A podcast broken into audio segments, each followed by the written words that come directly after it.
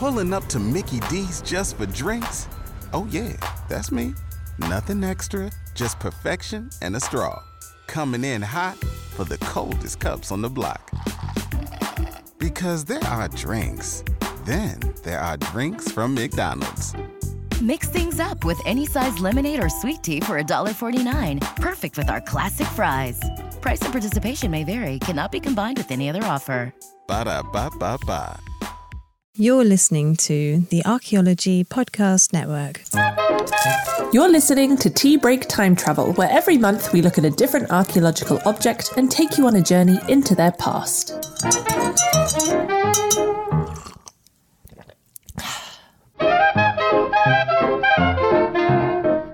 It's time for our fifth expedition back in time in this episode of Tea Break Time Travel.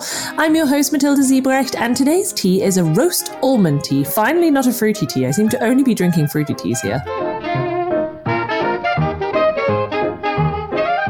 Listening to Tea Break Time Travel, where every month we look at a different archaeological object and take you on a journey into their past. I'm your host, Matilda Siebrecht, and joining me is David Ian Howe, who I guess you just got in because we've uh, had to reschedule this a few times. But do you have a hot beverage there? Do you usually drink hot beverages? I do actually. I don't normally drink them, but today I was like, I'm gonna need some coffee, and yeah, now I have Perfect. a It's fate. yeah. but but so you're more a coffee guy than a tea guy then. Actually, I'm more of a tea guy than coffee, but any any amount of caffeine will just make me stay up for two days. So I like rarely drink it, but this morning was particularly like, okay, I'm gonna need some coffee.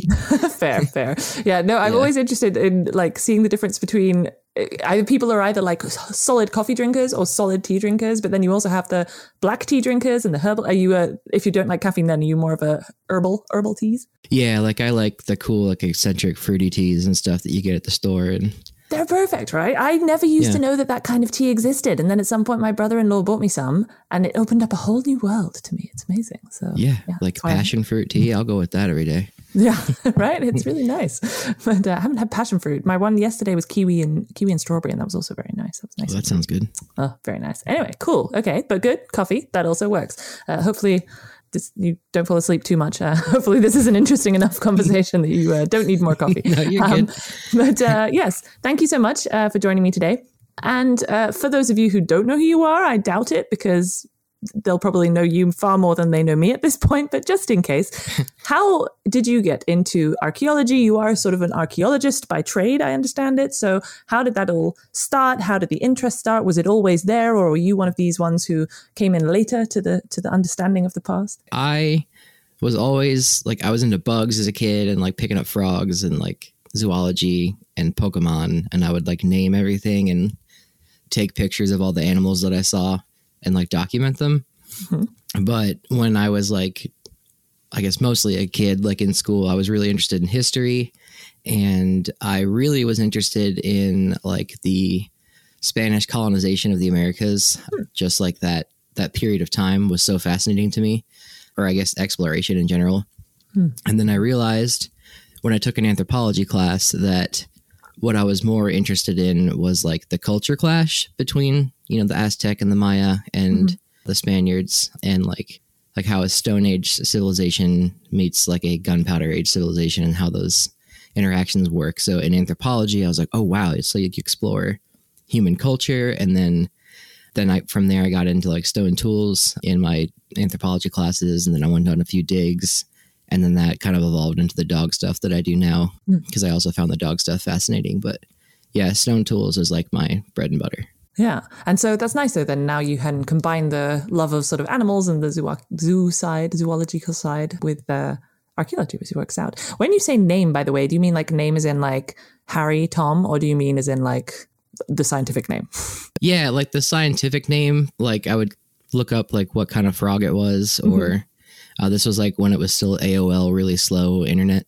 yeah, I had I made I was obsessed with well, I still kind of am with primates when I was younger. I wanted to become a primatologist, and I made like the whole family tree of the whole primate family. I did this massive poster of it and learned all the scientific names. And I used to know them all, but now I've forgotten everything. Do you still remember ones? Primates, I remember all the apes for sure. Oh, you even knew all of them. Oh, yeah, yeah I like I like apes as well. But yeah, just random little things around the yard. Not all of them, but I know like you know coyote and deer and like all that. Yeah, yeah, yeah. No, nice, cool. And Yeah. so you mentioned though that you got into uh, stone tools. So I mean, that's quite different. And even I guess the culture clash is sort of very different from the because I have to say I got into archaeology because I was interested in zoology and then I was interested in kind of hu- human evolution and the kind of more. I guess yeah, you call it scientific anthropology or, or that side of things rather than necessarily the culture side, um, if that makes sense. But then your interest indeed was in more sort of cultural interactions. And I mean, Aztec, I have to admit, I don't really know much about American archaeo- South American archaeology, but how late were the Aztecs and, and the Spanish invasion or the colonization? Yeah. So the Maya were about like a thousand AD, a little after that. So like I compared to like the Crusades era. Hmm. And then the Aztec kind of rose to power in like the late 1500 or no, like the early 1500s to like late 1500s. Huh. And that's like right when Cortez got there. Okay, which is always so interesting because, like you say, they were a Stone Age society, but it's it, it's funny to think that something that we think and they had such complex society and such complex tools, but I still coming from a European background and you think Stone Age, Neolithic, okay, yeah, so we're thinking, you know, five thousand BC or something, but no, they were Right. really recent, which is uh, Yeah and I- tell a lot of people too, just think of it as like a giant Neolithic city that just never ended. Like Yeah. in Europe, they kind of ended in whatever 10,000, 8,000 years ago. And then now it's like, or I, I guess like 5,000 years ago. But yeah, it's, um, it's pretty fascinating. Yeah, no, I'm always amazed. of- Like also how uh, what was it? There was a thing I was thinking uh, heard the other day, and it was talking about like when Stonehenge was built, and then looking at the empires that were happening in the Middle East at that time. And it's just so funny that at the same time period, in different parts of the world, you have so many different things going on. Yeah. In in terms of like, yeah, I hate to use the word development because that makes it sound like it's a sort of evolution thing, but in terms of how complex societies are and, and all of that. Yeah. The, the spread of technology is kind of how I see it. Yeah, yeah. No, yeah. really interesting. Anyway, sorry. Um, random, random uh, uh, off cut of this. Out of curiosity, uh, I always ask this to everyone: if you could travel back in time to a time period, be it 1500, be it 5000 BC, where would you go and why? Oof. I didn't expect that one. It is called tea Um, break time travel. Let's see. I mean, my cop out answer would be either at the height of the Roman Empire, either in Rome or Jerusalem, uh, just to see all of those cultures coming through and like hear all the different languages.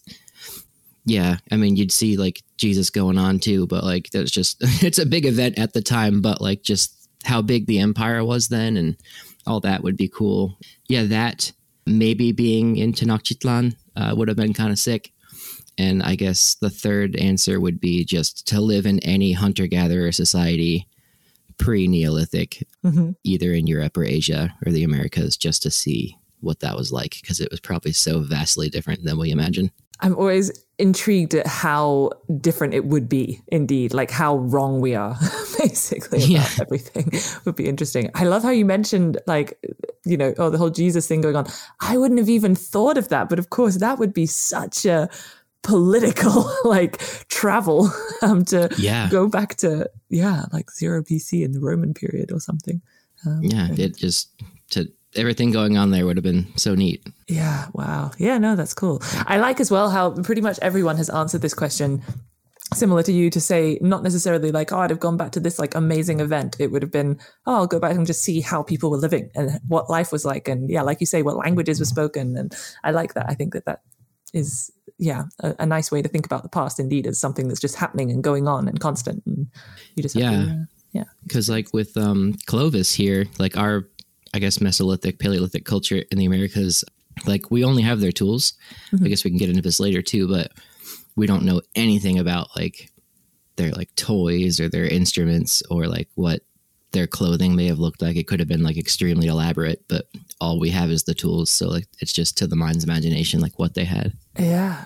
Which well I didn't realize that they didn't even have any like clothing or anything preserved. There's some beads and there's like i think some elk teeth. That's a pretty throughout american history there's just elk teeth dresses everywhere but yeah like they used them to make jinglers okay but yeah nothing like as elaborate as you know chauvet or Lascaux that they left us Yeah, no, that's really, and I like how you mentioned toys as well. I have to, because I've relatively recently had a baby. And it's funny, before that, I must admit, I never really thought much about, you know, toys or kind of I, I tried to think about the archaeology of childhood but it's such a, a complicated subject to get into but then since having this, and I just noticed, yeah, she just, you know, everything becomes a toy and she picks up all these things and how she interacts with the world. And it really makes me think, like, wow, yeah, I really wonder what these, how many of these objects, which we see as like ritual figurine things or something, were just, you know, someone needed to give a child something to play with for a while. Yeah, like the Vogelherd horse was just like a chew toy or something. Yeah, right. yeah, um, it would be really interesting to see. That would be good, like to do some sort of micro microwear analysis of it and see if it had been what had been chewed because people must have been teething. I mean, they were teething. Oh, that's it's, a that's a good question. There, uh, Mackenzie Corey, the archaeologist here in the States, he does specifically the archaeology of childhood. I'm sure you'd probably love talking to him. yeah. Oh, Mackenzie um, Corey. I'm writing that name down. I haven't heard of him. Yeah, he's great. Just such fascinating stuff. Like I never thought about. Like he finds on the plains like little doll houses or oh. not doll houses, but like there's a, a wigwam or a teepee ring of stones that is clearly like the main dwelling, but then there's a small one near it, which was yeah. probably a child's little place to hang out and just looking for things like that. Yeah. Yeah. Well, and there's so many things as well that I didn't really think about, even like, yeah, I'd bring it up, but like breastfeeding, and you really need clothes that will allow easy access. And then you're looking at right. quite a lot of these replicas of this women's clothing in the past, and you're thinking, well, that wouldn't work. Like, you wouldn't, you know, which, I mean, sure, maybe people weren't feeding all the time, but still, like, it, you would think that design would allow that, you know, if that makes uh, that kind yeah. Of, anyway. Anyway, cool. Uh, as I say, thank you for joining me on my tea break. And before we look at uh, the, the themed object for today, we're going to journey back again in time to around 64,000 years to the site of Sibudu Cave in South Africa. So I'm going to set the scene. The rugged rocks of the cliff tower over the camp, which is spread throughout the cave entrance. Beds made from grasses and reeds are dotted around the edge of the open space. The remains of the fire from last night still smoke in the hearth, and nearby sits a figure bent over their task, examining the edge of a small stone point.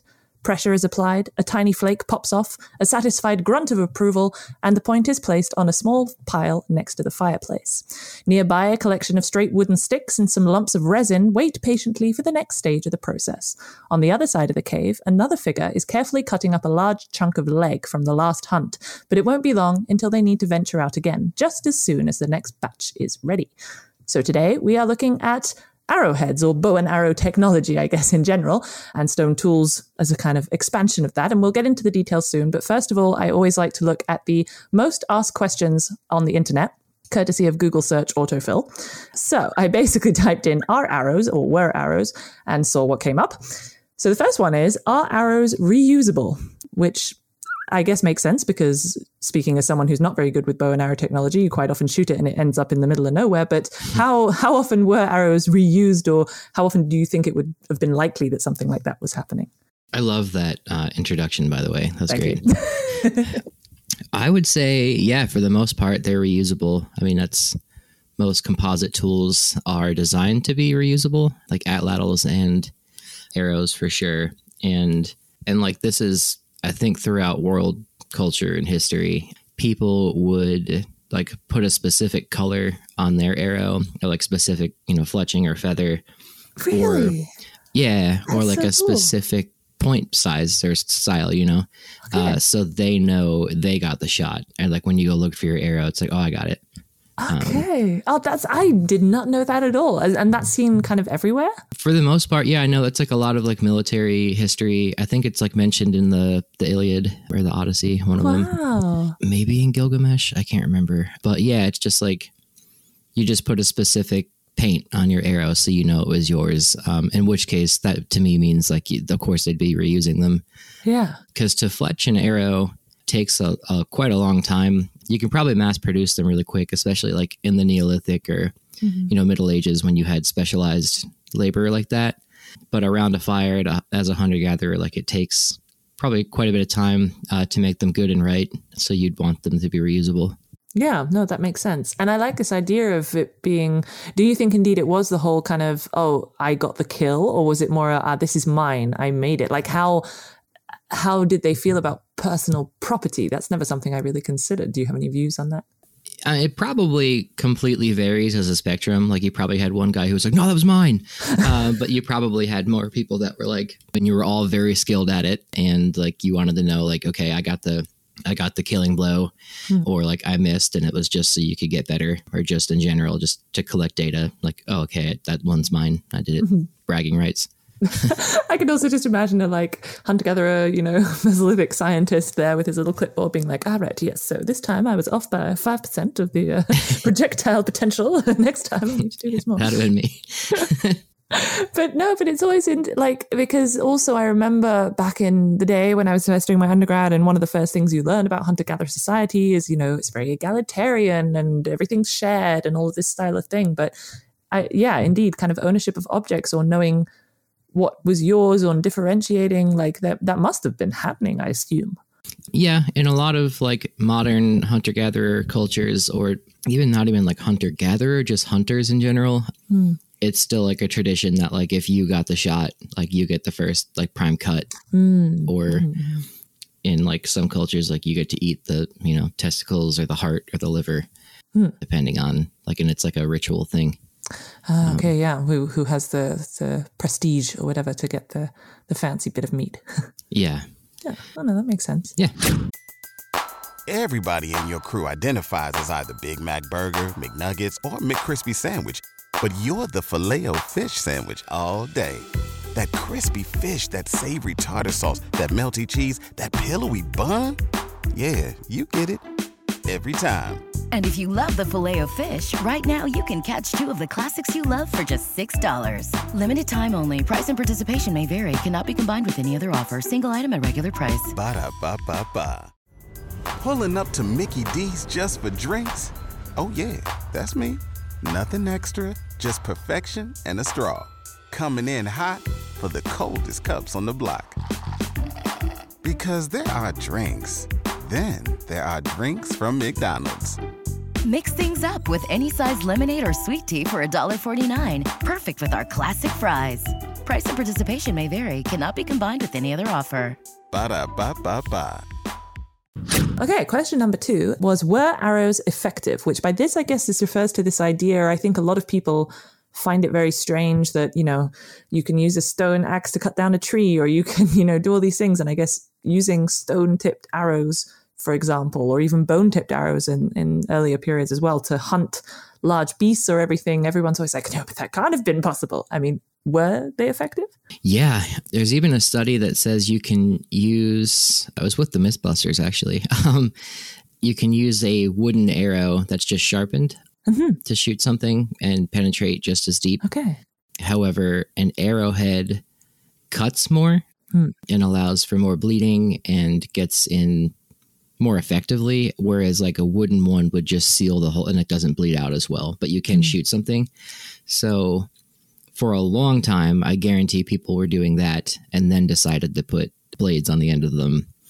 And yes, they are quite effective. And I just think of it as this too. Like I have my whole life, I've done archery and I've had like kids' bows or like practice bows and stuff. And like you still are very much told, do not point this at anybody kind of mm-hmm. thing. And mm-hmm. like, even if it was a tiny little draw weight bow, like it can still do damage, especially if you hit someone's eye hmm. or, you know, not a very hard part of the body.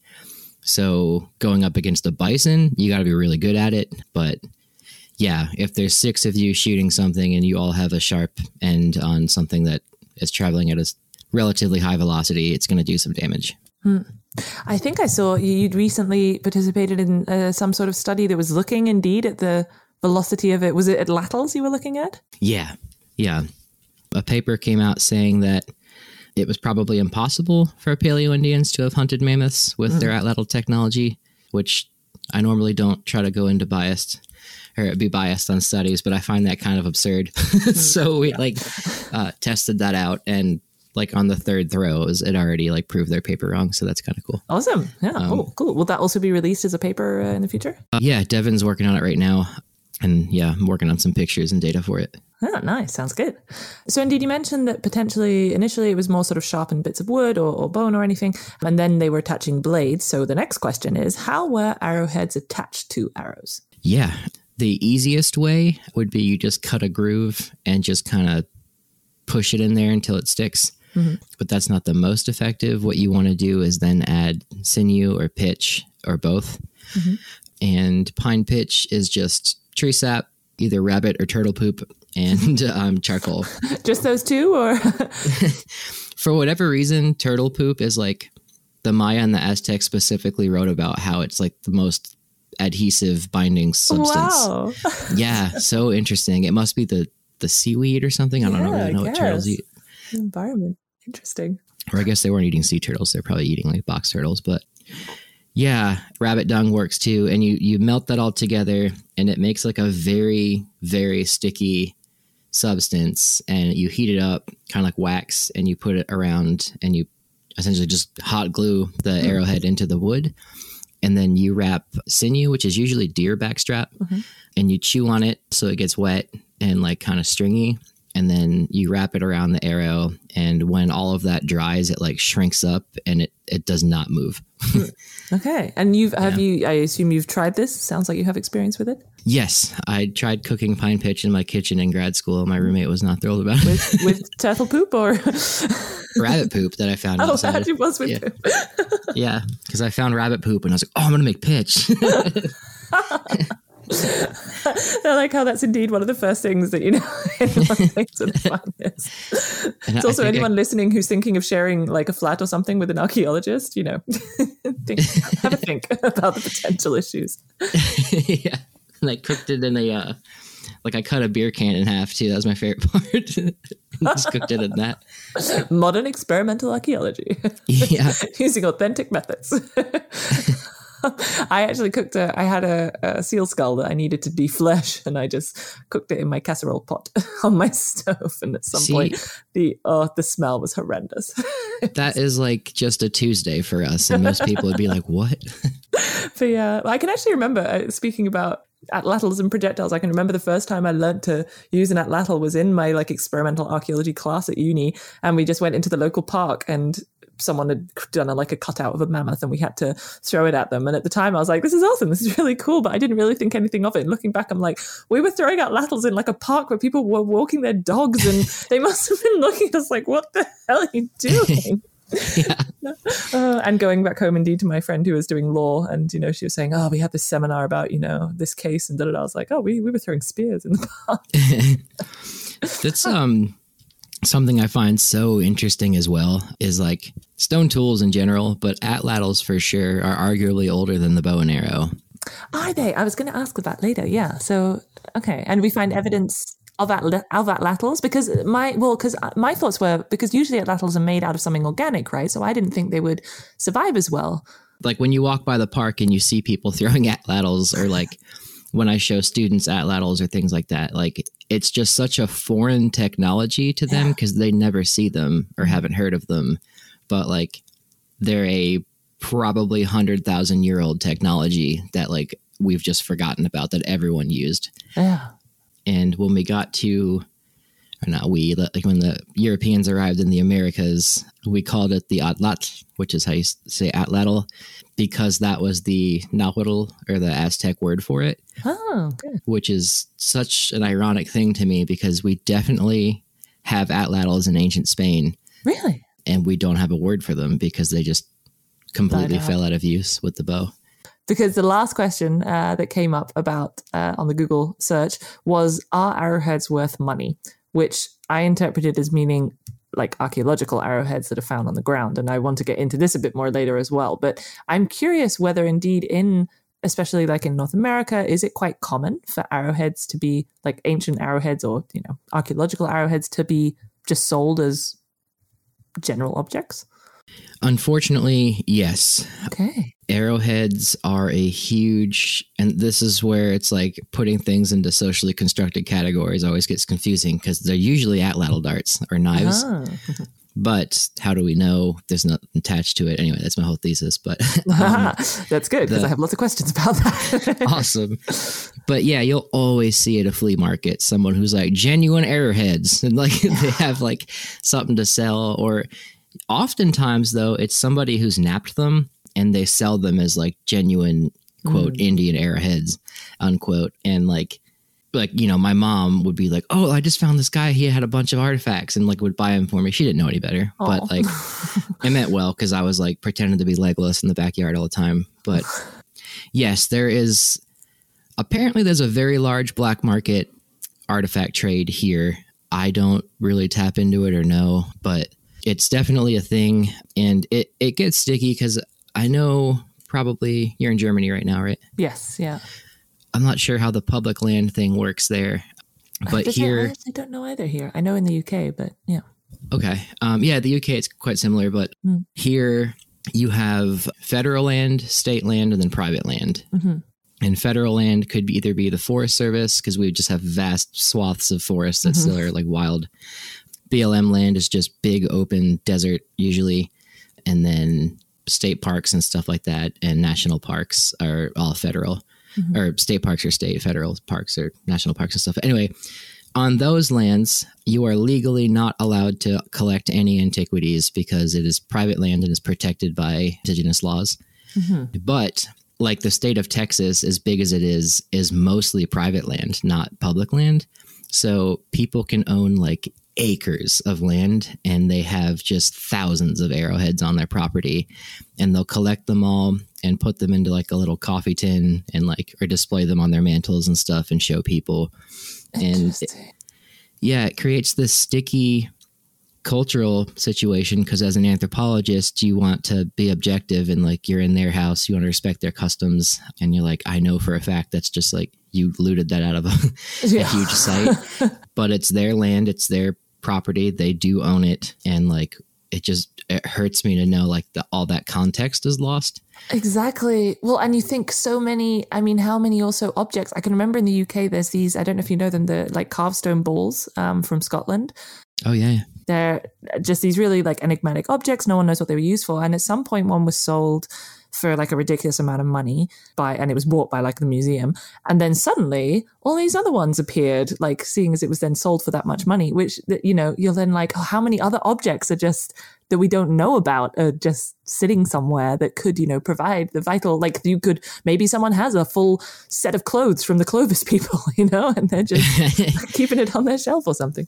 That is a great answer or question, actually, because if you're going through the back catalog, you'll get to an episode of Ruins where we interview a guy from Brian Schroeder uh, from Texas, and he is the state archaeologist, and he's dealing with a woman who has a mummy that they found on her property.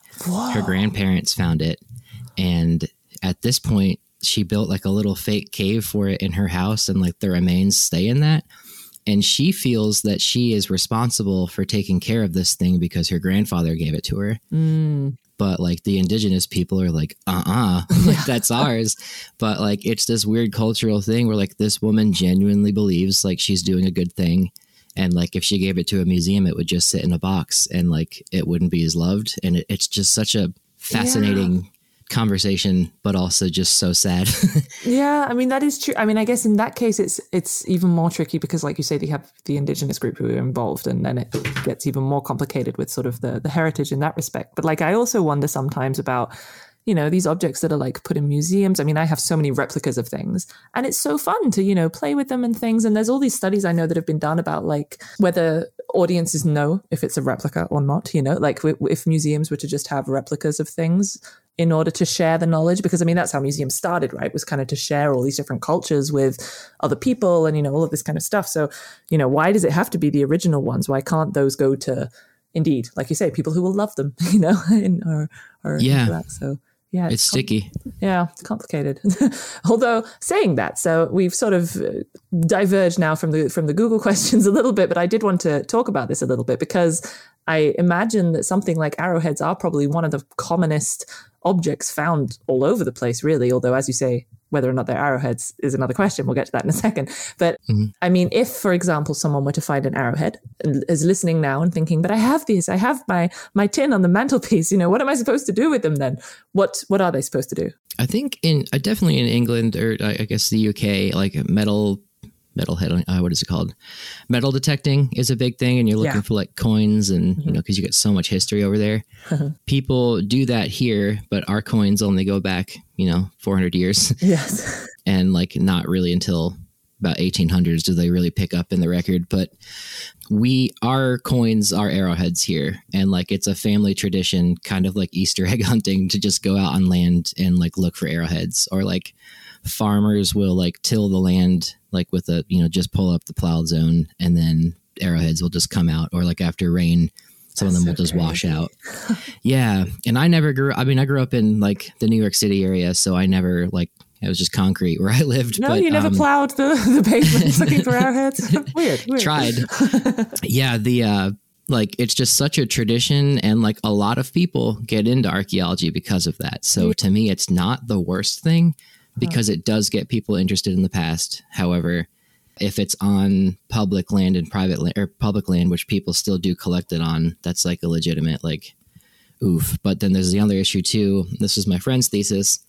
Private land is usually the good land that has good tillable soil that's hmm. near water that is like pristine looking and that's where the sites would be because Yeah. people wanted that same spot. So they on private land have so much archaeology that they're just like plowing through that Yeah. So I know that in the UK, for example, there's the treasure trove that then you can hand it in, but unless it's like a, an artifact of extreme cultural import or something, you usually get it back. Or you'll get the financial reimbursement for it, kind of thing, depending on what it is. Um, the exact details I don't know. So anyone listening from the UK, don't like storm me with other things, being like, I didn't get paid for my little thing that I found. But I think that's the the general process. some people try to bring them to museums and they're like, I found this on my property. And it's like, you're in Tennessee and you found an obsidian projectile point. I doubt it. you bought it at a flea market or you flint knapped it and you're trying to pull a fast. Right. I've had that done so many times Okay. because they want you to buy it. Hmm. But like most people have this idea that museums just buy antiquities and it's like, no. Because we're just full of money in archaeology. So a lot of like working as a collections manager for years, like a lot of it comes from someone's family who like their grandfather died or their father died and they have this big collection at the estate sale and they're like, I don't know what to do with it. So they just drop it off at a museum or the mm-hmm. university and mm-hmm. you get these big donated collections that have zero context, but they have such beautiful, beautiful projectile points and like beads and pipes and stuff. One time we found a mandible and that was a that was an issue. Oh wow, a human But-. Yeah. yeah, or a maxilla, sorry. Oh gosh. Yeah. you just went, no, no, we don't want this one. Take this one back. Yeah, can you can you show me where you found this? yeah. Oh god. yeah. No. Okay. Okay. But that's interesting because yeah, indeed, I also get a lot of people who say like, oh, but you know, I found this uh, important thing, or there was even the yeah. I, sure, I'm going to say it. I thought I wouldn't say this, but uh, I don't know if you saw the Mammoth Graveyard. It's like a new David Attenborough show that came out recently about this big site No. in the UK. It's very cool. You should definitely check it out. And basically, this couple had found like a Neanderthal. What was it? I can't remember. I think it was a hand axe, Neanderthal hand axe. And uh, but they didn't realize what it was until at some point they had like showed it to someone or something.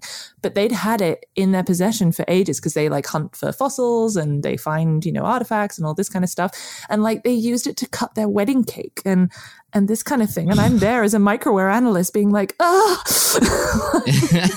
no, no, the Yeah. traces are ruined like this. And it's, uh, yeah, it's one of those things I'm always saying to people, like, if you find something, maybe you can keep it, but first take like, you know, nice pictures of it and show it to someone who's an expert in it so that they know how to deal with it. But yeah. Yeah. Wow. Uh, Yeah. That's so interesting too, because if it's cutting a cake, it's got dairy in it, so it would register as cow fat when you do the Like, analysis. right? Like, can you imagine? So, I mean, yeah, they got to keep the thing, but it was just, yeah, when they were talking about it. And they were very sweet and they were so proud and, you know, they were really involved with the excavation and everything. So it led to some really cool research project being done. But still, I was there just cringing, going like, oh, no. This isn't what you do. You don't use it to cut your wedding cake. Anyway, oh, Yeah. but yeah. um, so, moving a bit more into your uh, now we're nearly at the end of the episode. Moving to your level of expertise uh, your, your region of expertise in this.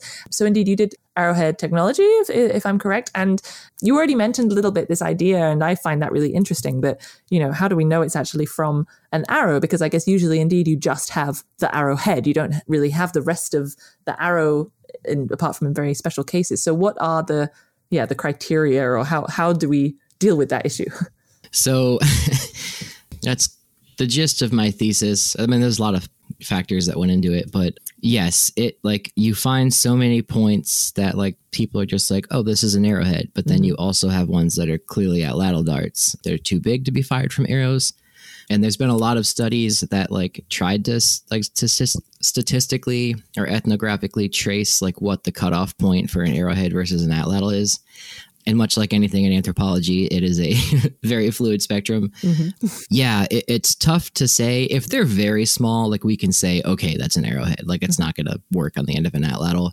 But even arrowheads, like you can make them big. And, and when my, you say big, what kind of size you mean? Like I'm not talking like a Neolithic like sword or like you know big long. no. right.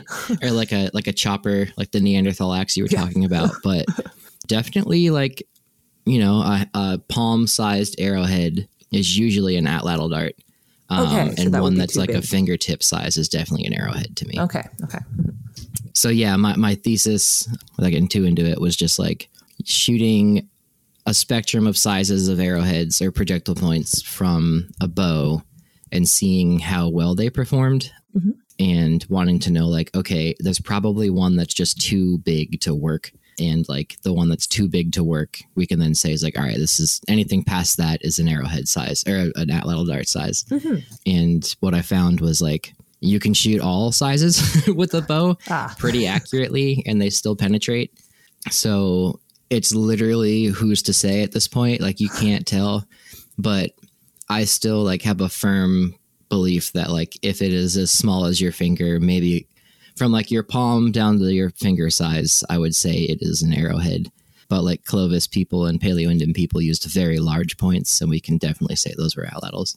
Okay. And I mean, what makes an arrowhead? Like, what are the defining characteristics of an arrowhead? Are there any, or is that also really varied? If it, I'm trying to think if there's a, if it fits, it ships for arrowheads, but if it, it hits, it six. I don't know. uh, if it works, it works. There yeah, yeah. Okay, that'll do. That'll do. okay, yeah. So there are no because I, I very briefly looked things up, and I've never really looked into stone technology that much, and definitely not arrowheads. But I mean, it seems that there's ones with like the shoulders. There's ones that are just points. There's ones that are like heart shaped. And is that variation dependent on like time period or region or use or a bit of everything? Simple question, but it's such a complex answer. That's what I do. Um, yeah, yeah, and it, I like it. Uh, I'm also loving the show, by the way. Thank you. I think of it like like our iPhones are our our bifaces today. Like we always have some kind of biface on us. That's such um, a nice idea. Yeah, and it's the exact size of a functioning biface yeah. normally that you can fit in your pocket and like before it was pocket knives or you know whatever but mm. we still have those as well but your phone everyone has a different colored iphone they add a different case to it or they have like a google pixel they have a huawei phone Huawei, I've never heard of that, but yes, okay. Um, I think it's the Chinese company. Ah, right, yeah. The Chinese Apple. Bad with modern technology is not my thing. You're good, but yeah, everyone's is so varied and different, and right now, I think I have the iPhone was it 13 that they're on now. Ooh, fancy. The, the three cameras on the back, and ah. like right now though, people are still using ones that have the two cameras on the back. And I was hanging out with a friend the other day who had a Google Pixel, which is just a completely different phone. Mm-hmm. If you were to look at those archaeologically in the future, you'd be like, okay, these are both social media bifaces, but like what, which one is like more effective which one like is it just style is it function mm-hmm. so to get back to your arrowhead question think about the phones we had 30 years ago the big corded phones that you had to hold on the kitchen like those look vastly different than an iphone but yeah. they both serve the same function yeah uh-huh. and it's only 30 years time difference and like there's so many different colors and variations of them so when you're looking at, let's say, archaic Tennessee 8,000 years ago, where I'm sitting right now, they used a specific kind of point, but also it could vary. Like they didn't put notches in it. Maybe they put notches in it. Overall, they put the same notches in it because it's the same. Like your father's teaching you how to do it, or your mother's teaching you how to mm-hmm. do it, and you're going to make it the same way. But everyone puts their own spin on it, or they might want a different color. And then we pick it up and we're like, oh, well, the people here definitely use this. This is their technology for a thousand years. And it's, yeah, well, like, is it? and then, like, ah, it's just so intriguing to me because it all comes down to personal preference. But then you got to get into the spiritual, like, animistic side of it. It's like, okay, maybe it had to be this specific way because that's like, there was a, a ritual thing to it. Like, making the notches was like blessing the hunt or something. Like, we, we have no idea. Yeah. I love that idea, though, indeed, that it's almost like a fashion thing like the, you know the having the different arrowheads like someone would be going like oh you have the you know you have the new iphone 13 oh you have the new like double notched style or whatever. Like you you go go that route. Like i i really wonder now whether people were sort of you know oh, oh he's so old school. He has the you know the double whatever biface or something instead of this. Like that's I don't know. I'm now trying to think if I've read any studies on that. I, I guess there have been ones in sort of later periods, but in terms of like hunter gatherer societies, I'm trying to think if I've read anything about that. Do you know of any any studies about that or that style? I mean, it, it goes back to what I said earlier, like with marking which arrow is yours. Like hmm. you may have made a different projectile point to say that it's yours. And it's definitely group identification because, like we find today, the only thing that preserves is the stone, really. Mm-hmm. And like, even if you were, say, I was hunting here in Nashville 8,000 years ago, somebody who lived, let's say, 7,999 years ago will find an arrowhead in the ground and be like, oh, this is not mine. Someone was here before me mm. and they use their points this way. So it's like a, you can see somebody else was there. And, but essentially, like, okay, the Cherokee once walked through here because this is their point. And like another tribe would have been like, okay, so this is Cherokee territory. And I guarantee that was part of it because it's the only thing that preserves still. Yeah. So like identification, but also kind of personal style, but also a little bit of like taboo and ritual. Ritual. I use that in inverted commas, but yeah, um, as well. Yeah. No, that's really fascinating. I love that idea indeed. That yeah, we have all these categorizations of everything of all the different materials and like all the different arrowhead points and stuff. But in the end, maybe those are also completely off. They were used for different. Those styles are because of different things or because of different reasons. Yeah. A really cool example would be uh, Cumberland points. They are a Paleo Indian point that are very specific to the Cumberland River, which borders Tennessee and Kentucky. And they're only found here.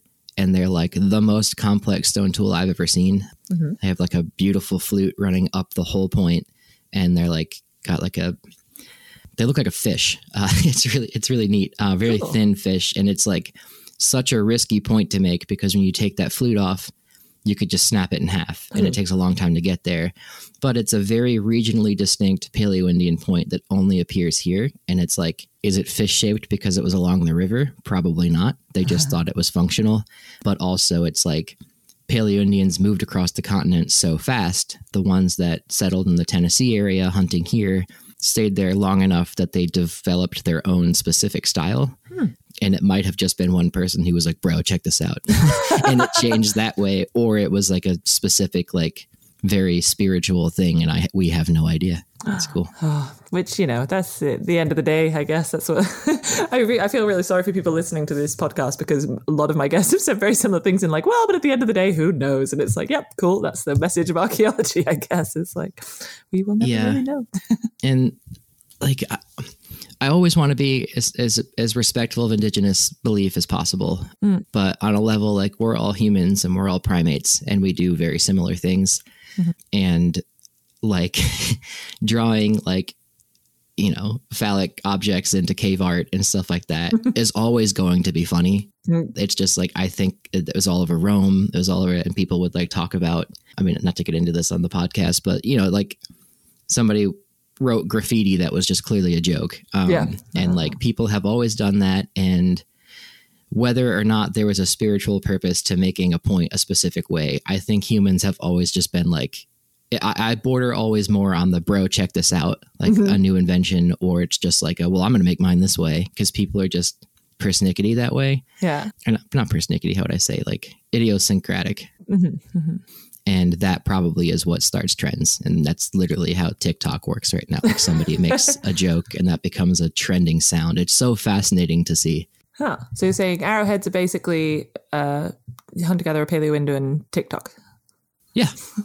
yeah, cool. I like those. I like all the analogies we're making today in, uh, with uh, modern technology. it's my job. so uh, you briefly mentioned as well the idea of arrowheads as like composite technologies, and obviously we mainly just find the arrowheads. What would be like? I mean, the, you just you described already how to make it, but do you think then? I mean, this is always a, an issue, I guess, when looking at any kind of technology in the past. That idea of kind of skill and understanding. I mean, could anyone have made arrowheads, or would it have been a specific job? Do you think? Not job, but like a couple of different people would have been better at it. Yeah. Well, I mean, it's complicated. It's not complicated, right? There's overall the general trend of human society. It seems that men do most of the hunting, but they also do a lot of gathering. Whereas, like, at least in like the hunter gatherer research that we learned in, in grad school, women tend to do more gathering because it's more stable and you can carry your children with it. You don't have to bring them three weeks on a hunt. Mm-hmm. and like in that sense, in that traditional sense, we look at the past as like, oh, they were just shirtless male hunters throwing things at mammoths. And it's like, actually, no, like, you know, women were making traps, they were tanning all the hides, they were doing all this stuff while the guys were like, hopefully coming back three weeks later with a bison. so it's like, in my opinion, like women did probably most of the work of survival, just like keeping everything in check, um, doing I all mean, that still are really. I mean, exactly. yeah. So they probably were making points too. Like they were probably flint knapping in their downtime. And like maybe when the men got back, they flint knapped or it was only a male thing. But in my opinion, working with stone tools and like meeting, I guess, professional cavemen now is my, my new group I'm in. At the end of the day, everybody has to know how to make fire. Everybody has to know how to flint knap or else you're going to die yeah. because if you are stranded somewhere, you need to know how to make a cutting implement, even if it's just a flake. You don't need to make a, a Clovis point or like a Neolithic hand axe or what is it, a Danish flint knife. Those things are really mm, cool. Mm-hmm, everybody needs to know how to do it. And I think in every society, men and women both did it. I was talking about also the, the idea of sort of composite technology, because I guess also that idea if they're taking like arrows out with them on a hunt, for example, if they're gone for a couple of weeks and you break an arrow or something and you need to kind of whip one up, I guess you would have to. If you're a hunter, you have to also be able to make the tools, I suppose.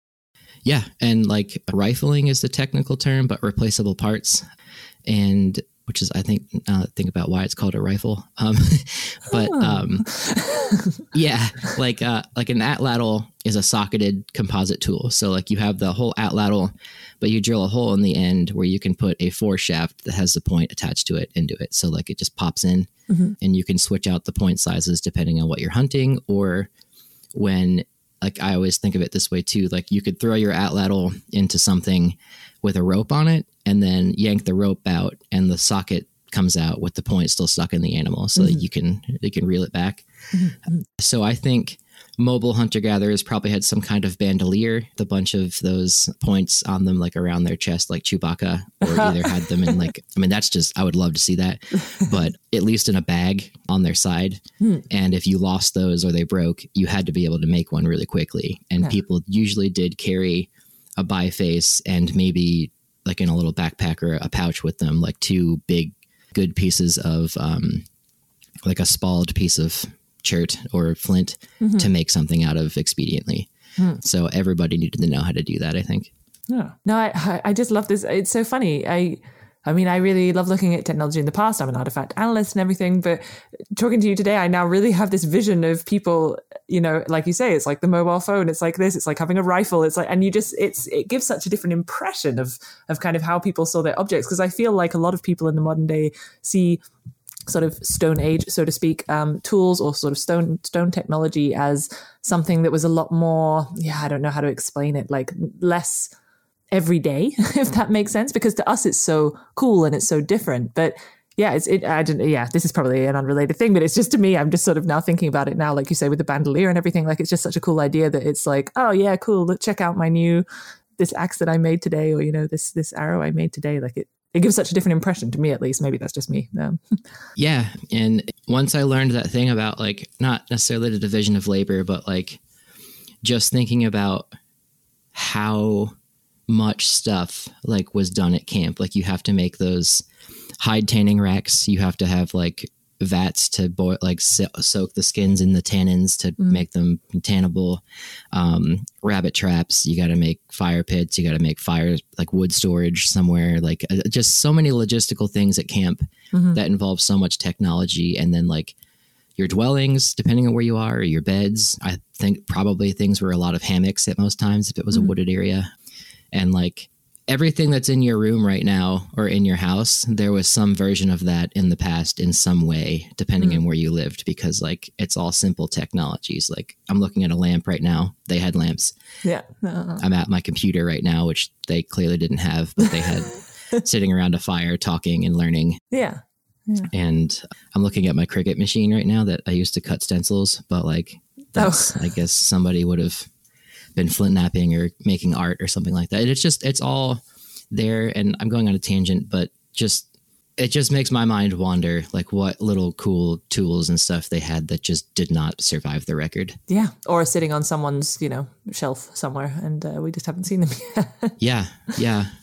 no, it's and I, I guess the last point uh, to that would be like, and I think I already said it, but we usually get an impression of the past, especially with like paintings and you know movies, mm-hmm. that it is shirtless male carnivorous hunters, mm-hmm. and that's all prehistory was. But it's like, it's so much more than that, and like, yeah, there's just endless stuff. Like I, I, I think more about the complex like tools and stuff they're using around camp and like the stories they're telling and dances and like were they were they deer cult were they wolf cult like that they believe they had kinship with bison just so much stuff Yeah.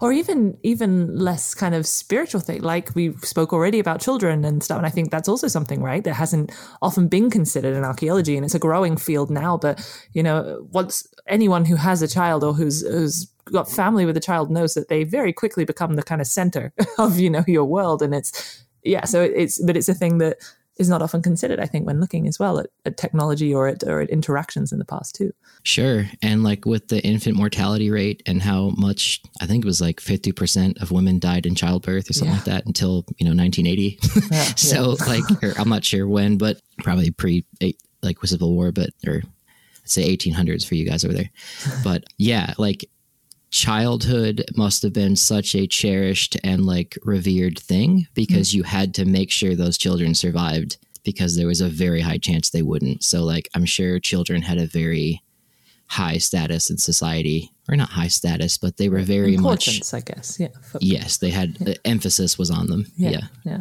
No, it's a yeah, it's a fascinating subject. I feel like I need want to get more into it, but uh, anyway, cool. Um, I had uh, one more question just about archery, actually. Um, you mentioned that you uh, have done archery a lot uh, in your time. So, in terms of the actual like technique required to do, I mean, I imagine that bows are also something that don't really survive in the archaeological record, or do we have some nice examples of uh, of kind of Paleo Indian or or other areas of the world, ancient, shall we say, bows? Yes, a bow. Uh, there's been a few found in like bogs. Uh, in like the earliest bow we have is in Germany, in Stellmoor, Germany, in a bog about eleven thousand years old, I think. And then, especially out west, we find a lot here, like preserved in caves. The string is still not attached, obviously, but like it's it's a bow for sure. Okay, yeah, no, that's cool. And does that Um, and can you too. can you imply about like the, the the different techniques that would have been used, etc., as well?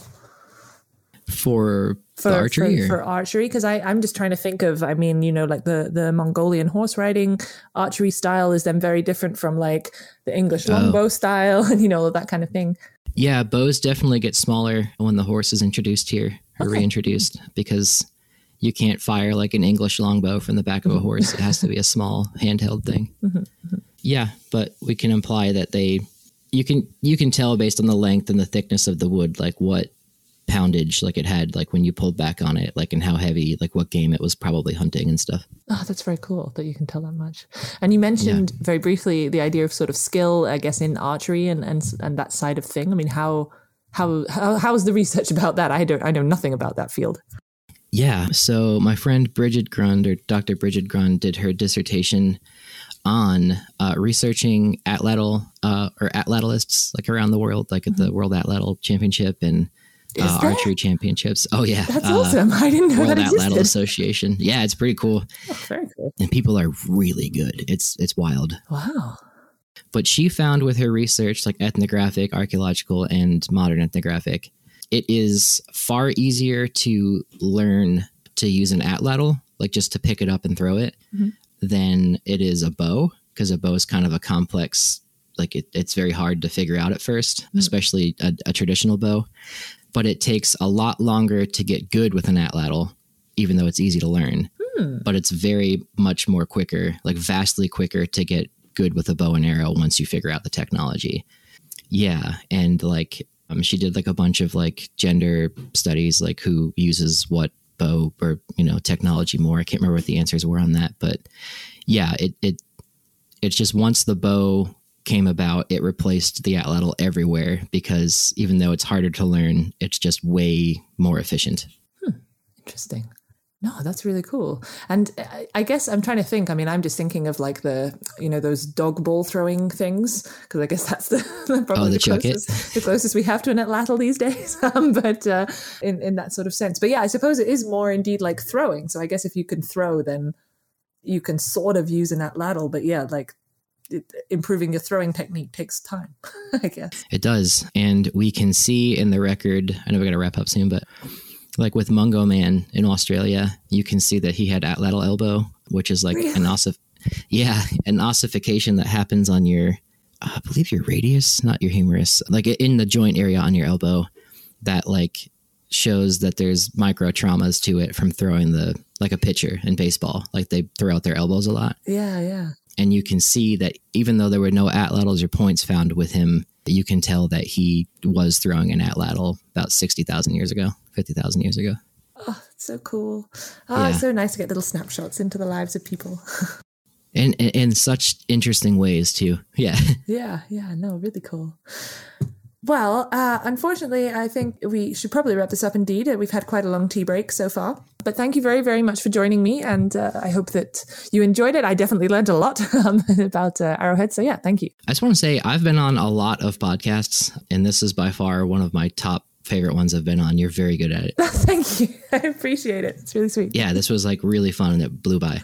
cool. Thank you. So, uh, yeah, if anyone uh, wants to find out more about David's work, I guess your thesis is it somewhere available online for people to read? I've been in the process of publishing it for years, but I made a YouTube video on it. Oh yes, yeah. So you did. Atlatls, Arrows, and Paleo Indians is the title. It's like one of my most recent videos. It's the whole thesis. You don't need to read it. Just oh, watch it. Perfect. Yeah. well, I'll put the link uh, in the in the show notes on the podcast homepage. I'll also try to put other links to things that we've mentioned today and general information on arrowheads or uh, projectile technology.